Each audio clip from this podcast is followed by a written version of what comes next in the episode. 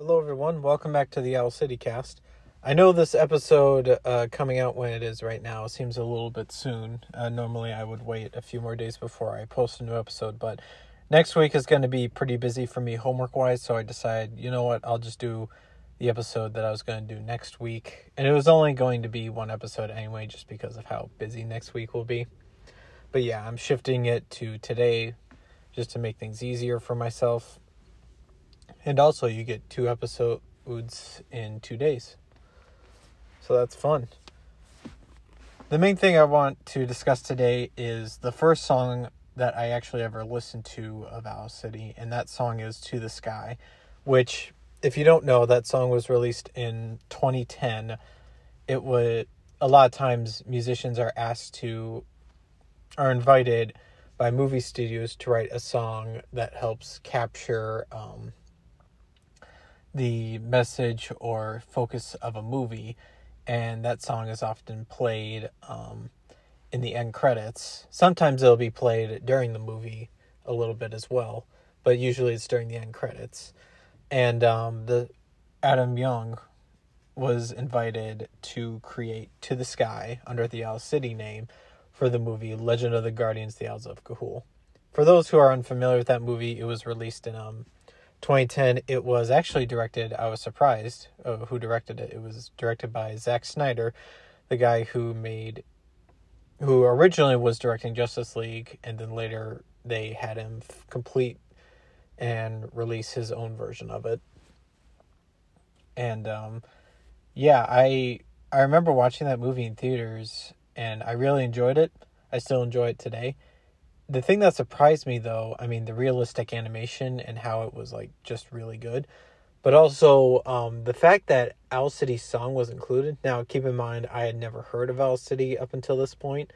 And when I heard him singing in the background during the scene where the main characters are training to be guardians, I kind of thought, why is this song included here? I mean, it's not bad. It's just, it feels very opposite of what the, of the, of the movie, because the movie's a little dark, which, you know, I didn't have a problem with that it was dark. It's just the song didn't feel like it fit really well. Of course, fast forward a few years, and I, as I listened to it a couple times by itself, the full song, I realized, wait, no, this song actually captures what the movie is about, which is the wonder, magic, and beauty of adventure, and the fact that you will experience things in your life that are wondrous and good. And I think that is a, while it's not the main message of the movie, I should say, it is a message of the movie, and that is something that the movie captures with its animation and storytelling, which I think Owl City embodied in the song perfectly. And um, I still, of course, listen to it today. I still really enjoy it. It's a beautiful track. Uh, I love the the acoustic guitar playing throughout the song. It just creates a it it creates a wonderful melody and helps the song like remain consistently balanced throughout in regards to not just how it sounds but how it feels to the listener. So I've always found this song to be really important, not only to me but also for like inspiring my creative work, like with my writing, my poetry, um, writing about, when I write about nature, this is some, this is a song that I often go back to, to help inspire, um, my writing on that particular subject, especially when I'm writing poetry or short stories. The other thing that I wanted to highlight with the song is that, um, it's had a positive, um, impact on me. Um, not just in what I've s- said already with like my writing, but also just in general, it's helped me keep a positive attitude when I'm struggling with having a positive outlook on life. I remember when, so the movie that this song was attached to, Legend of the Guardians, um, came out in twenty ten. I was about eleven or twelve years old around the time.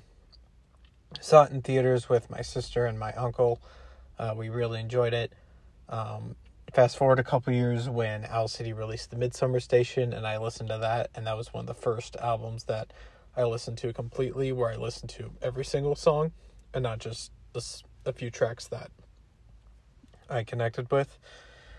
or or just a few tracks that I really liked, um, I realized eventually that, like, oh, he actually created, uh, he's the same guy who created this song, To the Sky. And I'm, after looking at the Midsummer Station, I'm like, oh, wow, cool.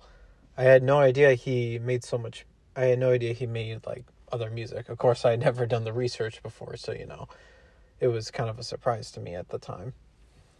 But, like, the fact that I found both the Midsummer Station and this song inspiring kind of made me think, you know, maybe there's more to this guy with his music than what I realized at first. And this is around the time where, like, you know, of course, lots of people, whether it's junior high or high school, lots of people, lots of kids around my time, uh, around my age level, listen to music and they're getting into that stuff.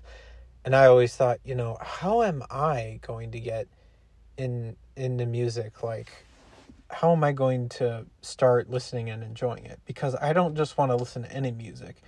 I mean, it's not that everyone was listening to, it's not that I thought everyone was listening to bad music, but, like, none of it was really meaningful. It wasn't necessarily meaningful music because it just kind of went over it. As you know, most pop music kind of just goes over the same stuff. They have similar messages.